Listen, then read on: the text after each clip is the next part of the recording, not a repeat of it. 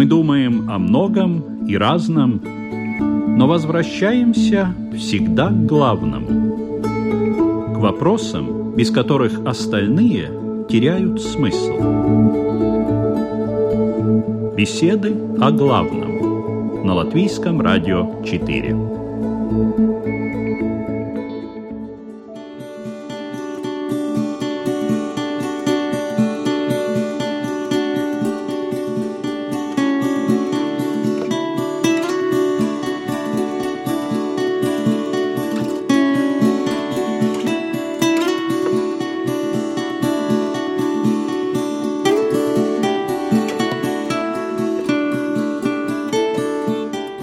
Отношение к деньгам в обществе всегда было неоднозначным.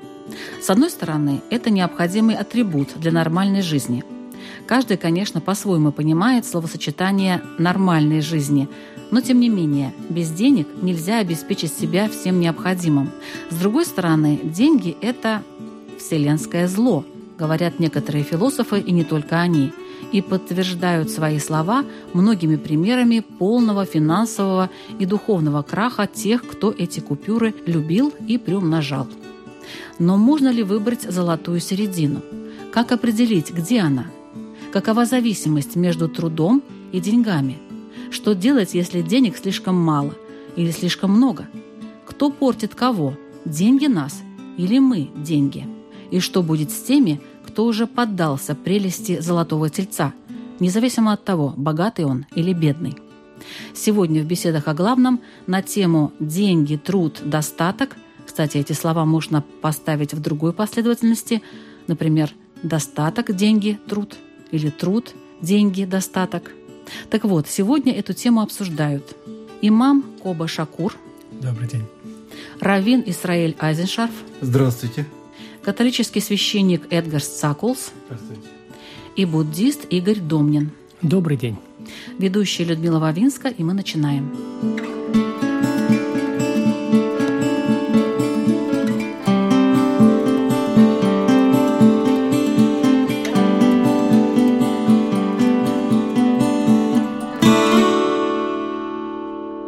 Каково отношение к деньгам в исламе? Это зло? Нет, в целом деньги это не является злом, но кто как использует. Некоторые люди используют деньги на добро, и есть изречение пророка Мухаммада, мир ему, что когда деньги у хорошего, благочестивого человека, в этом есть благо. Используют эти деньги на то, чтобы делать еще больше добрых деяний, там благотворительность, помогает бедным. А некоторые, когда получают деньги, они используют во зло, то смотря кто как использует. В целом деньги не зло. Многих не зло, поп... не добро, так я понимаю. Да, это деньги. Это деньги. Трудно сказать, что это добро или зло. Но деньги можно назвать это вообще благом. То есть это является благом. Но как многие блага некоторые неправильно используют. А так в целом деньги — это благо. И многие люди по причине бедности стали богатые. И по причине богатые стали бедные. Некоторые люди, иногда получая деньги, они становились бедными, то есть духовно, портились, делали плохие поступки, кто-то становился наркоман и прочее. И некоторые по причине бедности становились богатые, то есть когда у них были деньги, они жили неправильно. Потом, когда получили бедность, они начали чуть-чуть более скромно, успокоились, начали задумываться. Получается, что деньги влияют на человека? Конечно, да. Деньги да. влияют на человека. Да, конечно. А я знаю, что в христианстве чем человек беднее, ну как бы так принято, тем он благочестивее. Не так ли, отец Эдгар? Это не так. Не так?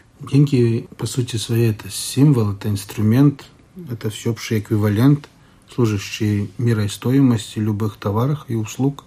И это от человека зависит, как он использует то, что имеет, или для своего блага, или для блага других, или для ценностей духовных, или только ну, посвящает все усилия для земной жизни, мирской жизни. Если человек идет в этом направлении, тогда он, естественно, причиняет зло себе и другим. Но если человек хорошо использует то, что Богом ему дано, тогда он может развиваться, в том числе духовно. Дано в смысле деньги? Если есть человек в достатке, если у него есть возможности использовать то, что он имеет для развития, в том числе духовного развития своего и других, тогда это, это благодать Божия. Если человек, извините, дурак, тогда он будет только смотреть на земное, и, по сути, его душа тоже останется на уровне земного, и это может быть чревато последствиями. Я знаю лично очень много людей, богатых людей, которые в своей душе являются очень одухотворенными и хорошими людьми. Я знаю людей бедных, которые злые, завидуют всем, и в этих сердцах ничего хорошего нет. А для иудеев деньги всегда были хорошим инструментом? Если да, то для чего? Как инструмент – это хорошо. То есть, когда деньги находятся исключительно в качестве инструмента, а не в качестве цели, тогда это хорошо. Но когда человек подменяет средством инструмент, то есть для него деньги становятся самоцелью, тогда это уже проблема. Но эта проблема не в качестве инструмента, а в том, кто им как распоряжается. И таким образом можно сказать, что деньгами проверяется человек. Вообще есть пословица в Вавилонском Талмуде. Конечно, есть из нее исключения, но звучит она примерно так, что три вещи не могут не подействовать, обязательно подействуют. Это алкоголь, власть и деньги. Если человек выпил... А деньги, извините, нельзя? Вот деньги и власть, они... Да, там, где человек теряет контроль почему-либо, или потому что он много может, или потому что ему кажется, что он много может. Тогда, если он мало выпил, ну, если он выпил и не опьянел, он недостаточно выпил для опьянения. Если он учил Тору и не стал... Мы говорим алкоголь, Тора и деньги.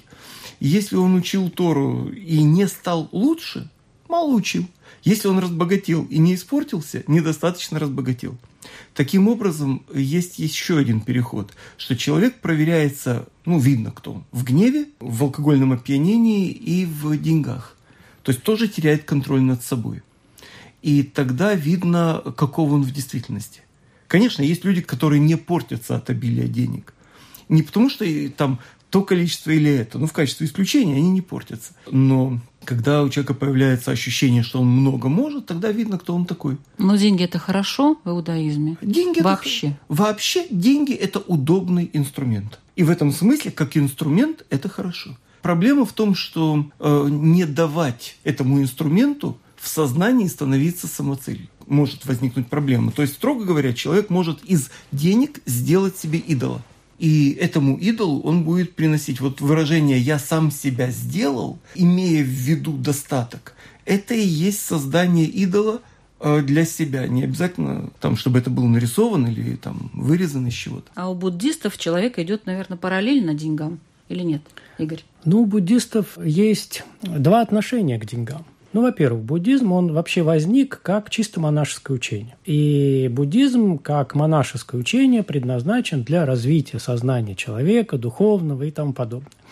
И поэтому монахам, как таковым, в буддизме нет таких вещей, как запрещается, но не рекомендуется иметь денег. Монахи не могут ни получать деньги, ни владеть деньгами, ни управлять деньгами. Потому что считается, что деньги – это...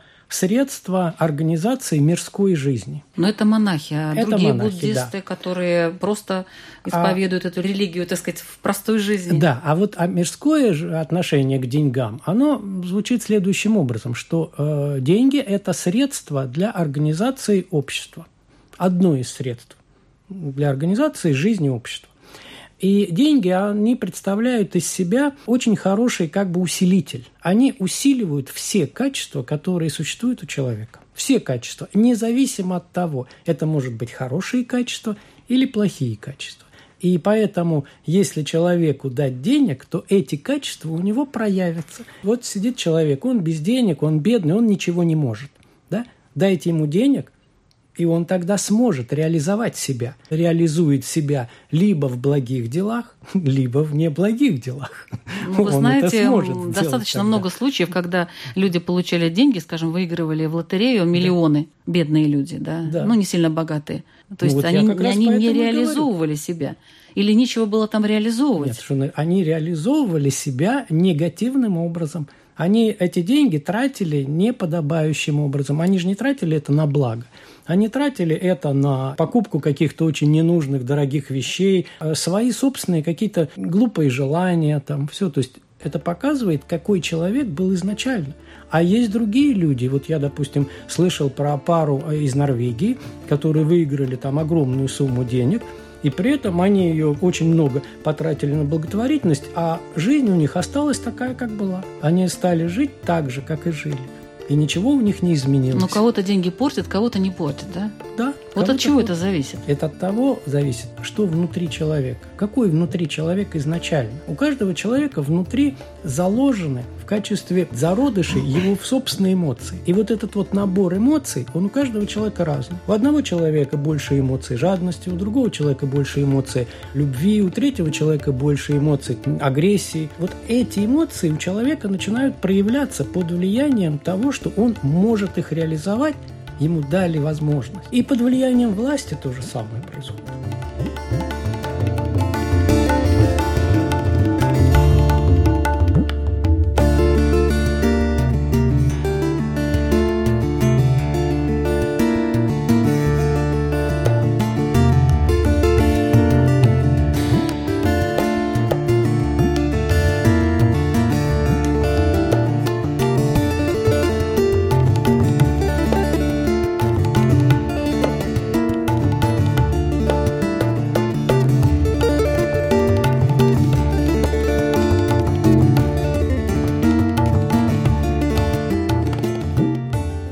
Отец Эдгар, если христианину попадает в руки большой, не знаю, там, клад, огромное количество денег, что он должен сделать с этим в первую очередь? И должен ли вообще что-то с этим делать? Или поначалу он должен подумать, наверное, прежде всего, да, откуда это все и, и зачем это все? Вот как себя вести в этой ситуации? Я понимаю, что ситуация такая гипотетическая, но вдруг вот наследство у человека появилось. Человек католик. Ну, человек обретает деньги, да? Да, потому он что обретает. Если ты, кто-то находит клад, тогда уже вступает в закон, который определяет... двадцать пять процентов. Да, да. Ну, вот. Но все ну, равно так, большие мы, могут быть мы деньги. Мы не о кладе говорим, а о сумме денег, которая попадает в руки у человека. Человеку, да, он да? не заработал эти не деньги. Не заработал, просто это упало с неба, как бы, да? Ну, можно сказать и так. Во-первых, это может быть сильным очень искушением, конечно, потому что деньги, так же, как и власть, имеют в себе отрицательную сторону, очень сильно влияет на человека. Если вы читали или смотрели фильм экранизации великого писателя Толкина, тогда там целая история, кольцо, и власть и ну, так далее. Ну, там волшебство, там кольцо, оно он, имело Толкин смысл. Толкин был очень верующим человеком, и он в своих аллегориях он продвигал понятия, которые имеют большую важность. Религиозные То есть понятия, это было богатство, да, да имелось в виду в таком-то плане. Богатство, искушение. Я mm. думаю, каждая такая большая сумма денег, если вдруг упала человеку на голову, имеет в первую очередь вот этот момент искушения, да, искушение стараться поступать как-то неразумно с этим. Я, конечно, понял, почему, когда вы задали первый вопрос, мне его сразу как бы с такой позиции задали, что вот должен быть христианин бедным, тогда он будет счастливым и духовным. И что-то в этом есть, потому что, например, Иисус, если мы смотрим Евангелие, он никогда не прикасался к деньгам. Есть, по крайней мере, две ситуации в Евангелиях. Например, когда ему спрашивают, нужно ли платить кесарю налоги, он говорит этим людям, которые его искушали таким образом, покажите мне монету. Он не сказал, дайте мне монету. Покажите мне монету. Еще есть одна ситуация, но это не очень-то важно. Но, по сути, он не прикасался к деньгам. Но, тем не менее, да, он жил не как отшельник сильно аскетической жизни. Он любил ходить в гости, любил застолье. Он жил как бы... Как позже святой Павел писал, может жить и в бедности, и в богатстве, если его душа в Боге, человек. Но в Боге ли наша душа? И, естественно, если вдруг кто-то обретает огромные суммы денег, и вы правильно сказали, что очень много случаев, когда в этих лотереях люди выигрывают деньги, это их, ну, даже не портит, а как-то они не умеют с этим обращаться, и очень быстро все теряют, и становится даже хуже жизнь для них. Есть такая шутка, кажется, даже еврейская шутка. Если человек с опытом встречает человека с деньгами, тогда тот, у кого есть опыт, уходит с деньгами, а тот, у кого были деньги, уходит с опытом. Да? Ну, жизнь учит, в том числе через такие вот ситуации. Но нужно ли быть готовым вообще-то вот к такому развитию событий? людям. Многие только об этом и думают. Нет, вот думать об этом – это одно, а быть готовым к этому. Я... я думаю, нужно быть готовым, как я уже цитировал Павла, жить и в бедности, и в богатстве. Жить полноценно, насколько это возможно. Это вся такое, знаете, искусство жизни. Тут в одной из передач был тоже представитель иудаизма, раввин, другой, не Израиль, и он говорил о том, как проверяются люди в банках, когда кладут огромное количество денег и смотрят, как человек себя ведет. Даже и пульс замеряют, и потоотделение, и все. И если что-то меняется, то его не берут на ту должность, где можно, ну, в принципе, что-нибудь в сторону отвести, да? Это есть такое дело, но в еврейском понимании оно немножко отличается. Каким образом? Есть много названий для денег. И одно из названий денег абсолютно, оно просто однокоренное со словом «кровь», «человек», «земля». Ну вот человек Адам, земля Адама. Из того же корня происходит одно из названий слова «деньги», для понятия «денег». И таким образом понимается, что деньги – это наша энергия, находящаяся вне нас, экстраполированная вне нас. Относиться к деньгам нужно так, как относишься к собственной крови или крови другого человека. Таким образом, сделать кого-то нищим с еврейской точки зрения означает то же самое, что убить. То есть пустить ему кровь, иначе говоря. Забота о чужих деньгах также характеризует человека. Известен случай, по-моему, это в Америке было, когда община пригласила раввина, и он ну, сколько-то занимался по минимуму делами синагоги, а дальше его никто не видел. В конце концов, правление синагоги вызвало его и сказало: ну, послушай, чем ты занимаешься, где ты ходишь? Он говорит: я занимаюсь очень важным делом. Я устраиваю на работу прихожан синагоги, чтобы они получали деньги и были довольны. Он говорит: послушай, для этого есть, ну, я не знаю, там, биржа труда или еще что-то. А тебя для духовных нужд наняли. Ты заботься о душах. Он сказал: вообще-то было бы хорошо, если бы мы заботились о процветании собственной души и процветании чужого кошелька, а не наоборот. То есть это характеризует отношение к деньгам. Более того, считается, что это отношение его надо воспитывать. Поэтому с самого начала, как только ребенок понимает хоть сколько-нибудь ценность монетки, то ему специально дают сумму кратную десяти, чтобы он научился отдавать десятую часть раньше, чем он узнает, как его звать. А кому он отдает такой? А случае? Он специально его обучают, кому отдавать, кто нуждается, кто там, ну, целая есть система, да, чтобы он научался отдавать. И один из секретов не просто выживания, а процветания еврейского народа в том, что евреи, которые даже не знают друг о друге, ни в лицо, ни по имени, тем не менее с готовностью отдают для того, чтобы помочь, поддержать других. Система взаимопомощи, она выстроена еще очень давно, больше трех тысяч лет назад, и с тех пор поддерживается. Поэтому те общины процветают, где этот институт продолжает работать. Это предмет особой заботы. А в исламе, Коба, как? Тоже десятину отдают. Приучают ли и кого? Мальчика, девочку или вместе их как-то приучают к деньгам? Есть когда, такое? Когда получают деньги? Ну, когда они растут. Вот нужно ли воспитывать их в понимании того, что такое деньги? Не вообще, что, скажем, родители тяжело работают, должен понимать, а вот конкретно вот они. Вот они на руках, эти монеты, эти купюры. Есть такое обучение, как в иудаизме? Вообще пророк учил, что с детства... С возраста семи лет ребенка, детей уже обучают необходимым знаниям, то, что нужно. Что касается денег, тоже учат, что э, даже взять вот Рамадан, то, что мусульмане, они держат пост в Рамадан, с утра до вечера не едят, то одна из мудростей этого, они ощущают, каково бедным. Когда они не кушают целый день, не пьют целый день, они ощущают, и это развивает сочувствие. И потом, когда будут видеть других, у которых нет денег, нет еды, они помнят эти чувства, они на себе ощутили. Конечно, ислам учит быть щедрым, когда у тебя есть, делиться с другим, что думай не только о себе и своих чувствах, думай про другого тоже, что он ощущает, делиться с ним. И еще хотел э, добавить, вот очень часто много людей, они думают, что если у кого-то есть деньги, как будто это обязательно значит, ты хороший, Бог тебя любит. Если у тебя нет денег, что будто бы ты плохой. И люди иногда думают, вот почему у меня нет денег, значит, я плохой, Бог не любит меня. То на самом деле это вообще не является показателем. Этот мир, он не является отражением то, что ты получаешь. Например, был пророк Сулейман, на русском Соломон. Бог дал ему очень много денег.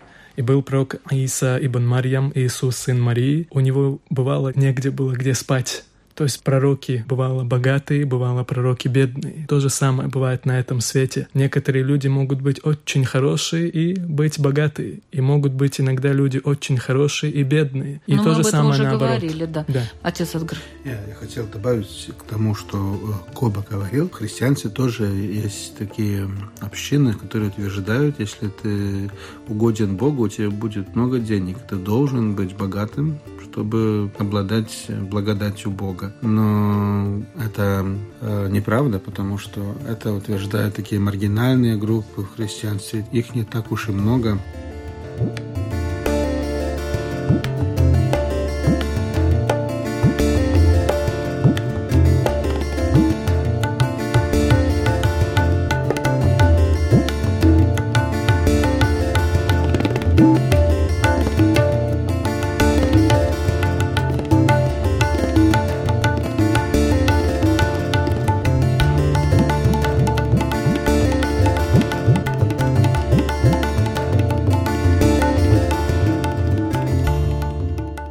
Давайте определимся, насколько нужны человеку деньги и для чего. Я понимаю, что каждый человек уже для себя примерно прикинул, сколько ему надо денег для полного счастья. Или не для полного, но хотя бы для частичного, для такой более-менее хорошей жизни. Но что говорит религия? Насколько нужны человеку деньги и для чего они ему нужны? Вот так, если подходить к этому с более высокого уровня, скажем, духовного развития. Цель буддизма – развитие человеческого сознания для того, чтобы достигнуть состояния счастья. И поэтому буддизм Буддизм очень плотно занимается именно изучением, а что же такое счастье и как его достичь.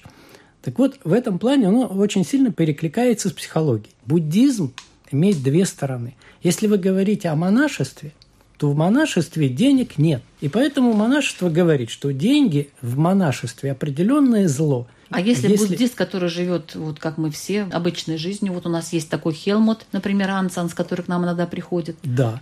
И ну, тот же самый я, я занимаюсь и мирской вы, жизнью. Да. И в... Сколько вам нужно денег? Вы подсчитывали? А вот зря. Мне, мне нужно, я вам точно скажу, мне нужно для содержания нашего центра и моего проживания полторы тысячи евро в месяц для полного счастья. Более того, именно что... У людей есть прямая пропорциональность количества денег и количества счастья, но до определенной суммы денег. И в Америке подтвердили, это в Америке было пятнадцать тысяч долларов в год на человека. Вот это была прямая пропорциональность. Чем больше денег, тем больше человек счастлив. Вот на этой сумме эта прямая пропорциональность заканчивалась. И дальше с увеличением количества денег у человека уменьшалось количество счастья. И поэтому деньги – это и такая вещь. И доходило до нуля где-то на тридцати тысячах. И, и дальше возникали очень большие проблемы, потому что есть очень хорошая пословица. Сначала не знаешь, где взять, а потом не знаешь, куда деть. Потому что вот пятнадцать тысяч человек может потратить на себя, на свою жизнь, на то, чтобы скушать, на то, чтобы одеться. Это пятнадцать тысяч в год? В год. А mm-hmm. вот если больше, он начинает тратить на сохранение, он начинает копить сокровища. А когда сокровища, у него вызывается беспокойство. А куда он это дело? Я положил в банк, а банк лопнет, а надо получать проценты, а надо в какое-то дело вложить, а дело потом прогорит. Возникают тревоги, и уровень счастья снижается. Если человек работает, работает, работает, работает, есть ли прямая зависимость его труда, денег и того удовлетворения, которое он получает от всего этого процесса, отец Эдгар? Я думаю, есть люди, которые действительно, их призвание – это зарабатывать деньги. Нет, есть люди, которые зарабатывают деньги, да, и эти деньги к ним идут. А есть люди, которые работают, работают, работают. Я думаю, что большинство наших радиослушателей такие, которые говорят о себе, ну вот работаю, я работаю, работаю, работаю, но без конца, ну просто никаких сил нет, а денег все равно нет. Знаете, каким-то странным образом я разговаривал на эту тему с одним очень умным человеком из Испании. Он сказал, что, по сути, система общества каким-то образом поставлена, что человек как бы разбогатеть внезапно и быстро своим трудом не может. Ни у нас, ни, может быть, в Америке. Я там не был. Но в Европе как-то все живут как бы на одном уровне.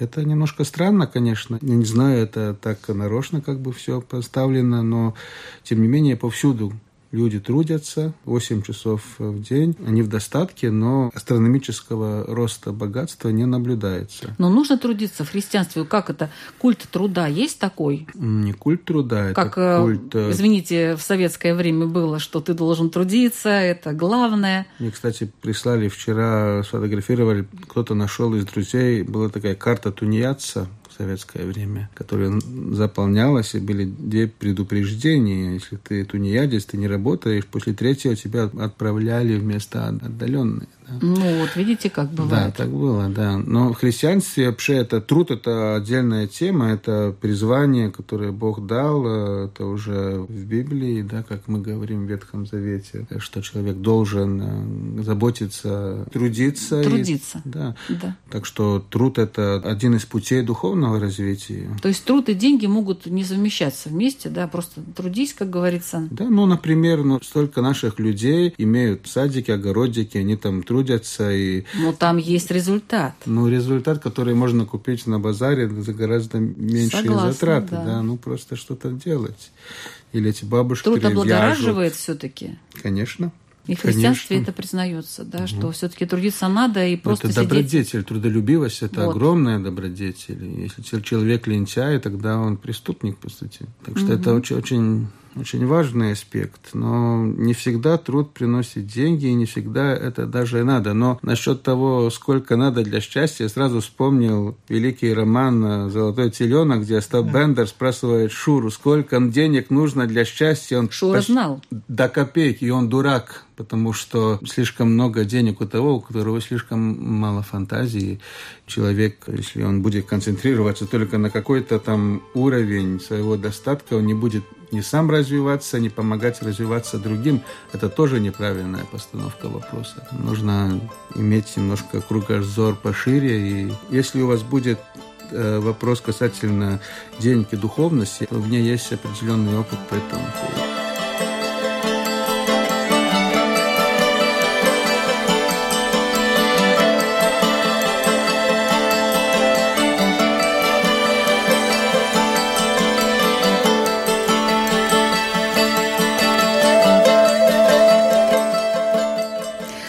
Я хочу напомнить, что вы слушаете программу «Беседы о главном». Сегодня мы обсуждаем тему «Деньги, труд, достаток». И в обсуждении участвуют раввин Израиль Айзеншарф, католический священник Эдгард Цакулс, буддист Игорь Домнин и имам Коба Шакур.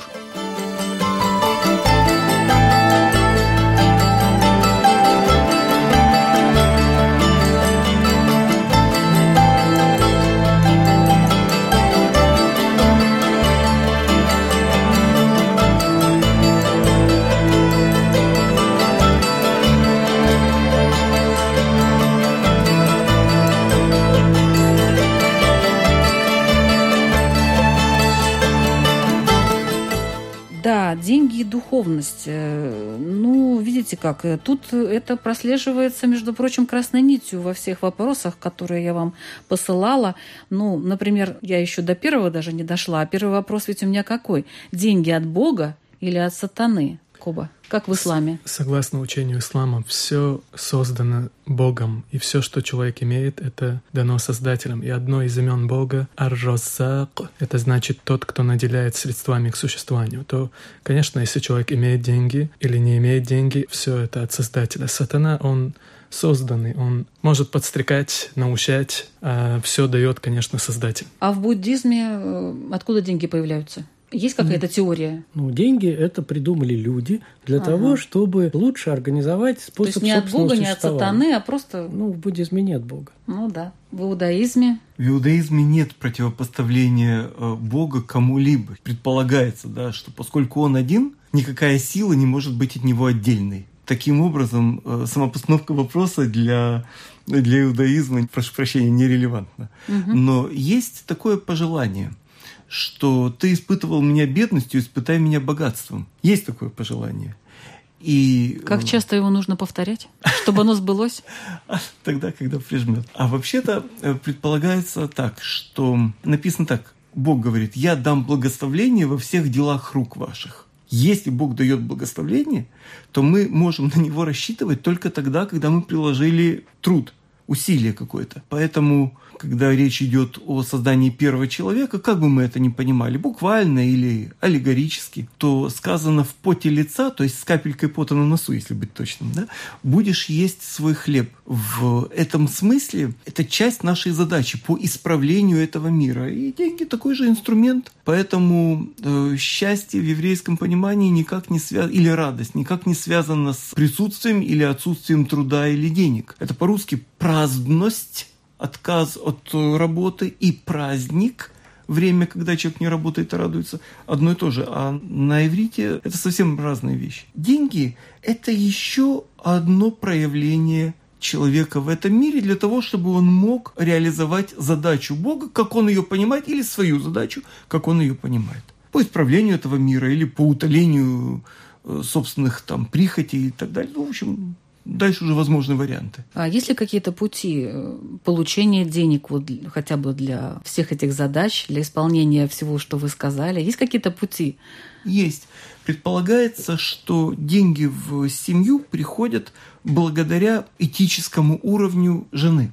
Да. Считается, что Бог внимательнее слушает э, обращение женщины по поводу денег, чем обращение мужчины. То есть жена должна больше обращаться к Богу и говорить: «Господи, дай мне а, нет, средства не, не, существования». Не, нет, не в том дело, чтобы поморочить Богу, ну, условно говоря, голову. Да? Я так антропоморфично сейчас выражаюсь, но это достаточно условно. А речь идет о том, чтобы быть на таком этическом уровне, чтобы можно было рассчитывать, что Бог тебя услышит. А этот уровень в приложении к деньгам выражается в том, что человек какую-то часть доходов считается идеальным, это десятая часть доходов, но если он хочет отдавать больше, он может отдать еще одну десятую, но не больше в обычной ситуации, потому что тогда его уровень материальный упадет слишком сильно. То есть он должен отдать. Он должен отдать. То есть жена как... должна отдать. Нет, мужчина должен отдать, но жена деньги... должна поддержать его в этом. Да, разумеется. Угу. И э, считается, что десятая часть не принадлежит человеку. Угу. Она принадлежит только право ее э, адресовать туда или сюда в зависимости от необходимости, но не больше, чем еще одну десятую отдать. Иначе твой уровень упадет ниже критического. То есть, если он отдает, то деньги к нему приходят. Нет, это не делается для того, чтобы. Вне зависимости от... Так я спрашиваю, как деньги получить? Ваши секреты хочу узнать. А, еврейские. Я, я скажу, очень простой еврейский секрет. Значит, во-первых, надо вести себя прилично. Это номер раз. Этический вопрос, первым делом. Второе... Плохим людям денег не дают? Дают, но, дают, но деньги в таком случае – это часть их испытаний, часть их э, соблазна. Даже есть такое опасение, что если человеку чересчур везет, не знаю, там в казино, в лотерее, в деньгах, там еще вдруг ему сваливается оттуда-отсюда, то это повод насторожиться. Может быть, ему все хорошее, что ему положено, ему приходит через деньги в этой жизни, в этом мире. А дальше закончен счет. И это повод беспокоиться. Как еще приходят деньги? Через то, что человек учится и работает, и ведет себя и в учебе, и в работе, и в способах получения, в способах траты ведет себя этично. Вот этика прежде всего. Этика предшествует Торе. То есть порядочность? Да-да, порядочность. Некоторые вполне себе еврейские этические требования, они сегодня принимаются как универсальные. То, что раньше казалось удивительным, сегодня считается, ну, общепринятым. С еврейской подачи в том числе. Ну, я думаю, что наши радиослушатели, я думаю, что каждый первый скажет, что он ведет себя очень порядочно, но при этом уровень жизни, к сожалению, не у всех такой, какой бы они хотели. Деньги к ним не приходят, хотя они ведут себя порядочно. Может быть, есть какие-то другие пути, способы, как да, получить например, деньги? Коба. Есть некоторые зикры, называется это поминание Бога. Сказано, что если человек, он их очень часто повторяет, это может стать причиной, что увеличится у него средства к существованию. Например, есть э, слова «Субханаллахи ва атубу илай». Сказано, кто триста раз в день повторяет это постоянно, это может стать причиной, что Создатель даст ему, он будет больше средства получать, к существованию. Да? Да. Вряд да. ли наши радиослушатели, ну, по крайней мере, большинство из них повторит эти слова хотя если бы один раз. Если это имеется в виду, если человек, он верующий, он да, мусульманин, да, да. следует религии всех пророков. Это на каком языке говорит, было? Это было на арабском языке. На арабском языке. Да. Угу. Христиане знают какие-то секреты, как э, получить деньги? Я не говорю стать богатым, даже не в этом дело. Многим просто денег не хватает, действительно не хватает. Хотя они порядочные, работают много, и вроде бы соблюдают все там заповеди, насколько это возможно. Ну, я думаю, это зависит от справедливого порядка в стране и мудрого постановления и зарплат, и, и налогов, баланса между всем этим. Также компетенция человека, сколько он вкладывает в свое развитие профессиональное. Это такие общечеловеческие понятия, которые, по сути, имеют очень большое влияние на то, как много денег человек именно будет зарабатывать. Я читал историю про Генри Форда, создателя этой большой фирмы, которая производила автомобили. Американская и... мечта. Да-да. И у него была такая ситуация, сломался какой-то электромоторчик, необходимый для развития новой модели, и он послал, чтобы исправили эту проблему. Пристали, починили все это, и пристали также и счет. Счет был, ну, скажем, сто долларов. В то время это была огромная сумма. Генри Форд, он хотел уточнить, за что, что он сделал, мастер. Что вы сделали, он спрашивает. Он говорит, я ударил один раз молотком. И он говорит ему, вы хотите сказать, что ударить один раз молотком, это стоит сто долларов?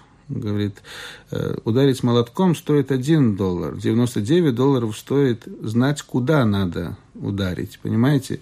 Но если человек не развивает свои трудовые способности, не надо удивляться, что он не сможет и заработать деньги. Ну, от духовности деньги, вот вы говорили об этом, да, перед нашим тут небольшим перерывом. Человек, имеющий деньги, вы говорите, что он может быть духовным, но развитие какое-то, деньги и развитие духовное, они как-то связаны?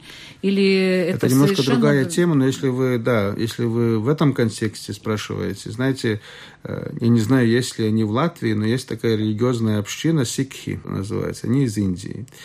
И они ходят в турбанах. Я читал интервью с одним таким человеком, он приехал из Индии в Великобританию и устроился на работу. Его спрашивают, а не мешало ли вам в Великобритании с этим вашим турбаном прийти устраиваться на работу? Он говорит, наоборот, у нас очень хорошая репутация, мы порядочные люди, поэтому нас очень охотно берут на работу. Так что, если человек духовный, он развивает в себе положительные качества, ему можно доверять, это тоже влияет. Но то, что я говорил насчет связи духовности и денег, есть нечто парадоксальное в этом, потому что иногда духовные проекты имеют больше плодов, если меньше для них достается денег. Я был в лагерях с детьми, с взрослыми, в разных очень. Там, где было тяжелее всего, где было меньше всего этого материального ресурса, духовности было гораздо больше. Это почти такая, знаете, почти закон. Да, и, я с вами согласна. И в этом есть что-то такое немножко мистическое, mm. но это работает, да. Mm.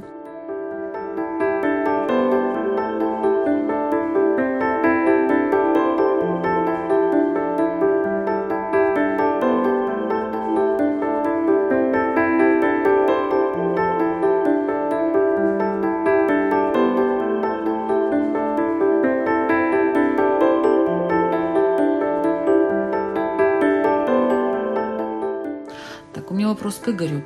Вот замечено, ну как замечено исторически, как-то так, если прослеживать судьбы людей, то действительно вот Генри Форд, да, и другие известные личности, кстати, вот Икеа, основатель Икеа, он тоже, между прочим, из бедной семьи, из не такой же богатой, и, так сказать, постепенно вырос вот такую огромную империю. Получается так, что бедный человек, он достигает, да, каких-то богатств. При этом люди, у которых есть уже вот наготове деньги, сыновья там и дочери очень богатых людей, где они? Мы не видим, мы не видим ни их творчества. Вообще мы их практически не видим. Редкий случай, когда кто-то так заметен из потомков этих людей. Это карма Почему так происходит, что бедный человек, вот он достигает этого, хотя у него нету ресурсов. У других есть ресурсы, да займись ты хоть чем. Ты все сможешь, ты сможешь создать такую школу, как у вас, Игорь, да, и причем вкладывать туда не полторы тысячи, я не знаю, там пятнадцать тысяч, а даже и больше каждый месяц, кажется. Но он не создает этого. Почему так происходит? Ну, вы затронули очень интересную тему по поводу слова такое «карма» прозвучало, да? В жизни случается такое. Вот мы смотрим, один человек трудится, трудится, трудится, трудится, а ничего. А другой, он вроде бы как и не трудится, а ему везет. Ему вот, вот идет, у него он чуть-чуть сделал ему здесь деньги, чуть-чуть сделал у него все, и все получается. Почему? Буддизм объясняет это следующим образом. Это предыдущая жизнь, это карма, это наработки предыдущих многих-многих-многих жизней. Если человек в предыдущей жизни вел благую жизнь, он делал хорошие дела, очень много доброго, помогал людям, то у него, когда он родился, у него есть запас благой кармы. Вот этого вот Но запас... он рождается обязательно в бедной семье, чтобы потом через всякие не трудности и лишения достигать не оби... вот этого богатства? Не обязательно. Не обязательно здесь. А дальше, если он вел не очень благую жизнь, то у него есть... неблагая карма. И каждый человек рождается с набором благих и неблагих карм. И поэтому, если у него суперблагая карма, он рождается, допустим, в семье э, английской королевы. Да? Он там за предыдущую жизнь он много чего наработал. У него уже все есть. У него все есть, да. Вот а дальше. дальше возникает такая вещь, как свобода воли. И дальше он начинает распоряжаться этим всем предыдущим наследством, которое ему досталось. И если он может умножать это наследство, независимо от того, где он родился, он может родиться в бедной семье или в богатой семье, если он ведет этическую жизнь, если ведет благую жизнь, то, на, да, может быть, в этой жизни у него не будет результата. Он, он проработает очень тяжело, протрудится всю жизнь, он будет честен, он будет помогать другим людям. Но в этой жизни у него не будет результата. Этот результат он будет ожидать в следующей жизни. Он родится в семье английской королевы. Вот. А если он отработает, если он родится в семье английской королевы из-за предыдущей кармы сейчас и будет вести распутный образ жизни, он потратит все свое наследство, всю благую карму он потратит, родится в следующей жизни где-нибудь в адах и будет там зарабатывать все это по-новому. И поэтому вот этот вот закон кармических перерождений из жизни в жизнь – он достаточно много чего объясняет с точки зрения. Что вы сказали, позвольте добавлю. Вот то, что вы сказали насчет того, почему бывает знаменитых людей или богачей, так дети менее активны. Один человек, он правильно сказал, что тяжелые времена делают сильных мужчин, а сильные мужчины, они делают легкие времена, а легкие времена делают слабых мужчин, слабых людей. Те люди, которые в трудности, они бывают более активные, больше делают. А когда дети растут, все наготове, все есть, поэтому продуктивность так меньше. Это одна из причин, я думаю. И mm. насчет реинкарнации, как вы знаете, это может чуть неуместно, и меня это не спрашивали, но одно из доказательств, то, что некоторые люди приводят, что нет реинкарнации, это возрастание душ. По-моему, где-то в сороковых годах было на Земле около... по-моему, четыре миллиарда людей или где-то так, то сейчас уже больше семь миллиардов, то есть душ больше-больше. То есть это одно из доказательств. Вы против кармы? Карма? Да. Вы имеете то есть в виду вы считаете, воздаяние? Что нету, нету такого? Человек не живет вечно, перерождаясь? Нет, нет, конечно нет. Человек, mm-hmm. у него одна жизнь, рождается, умирает и будет отвечать. Это в исламе.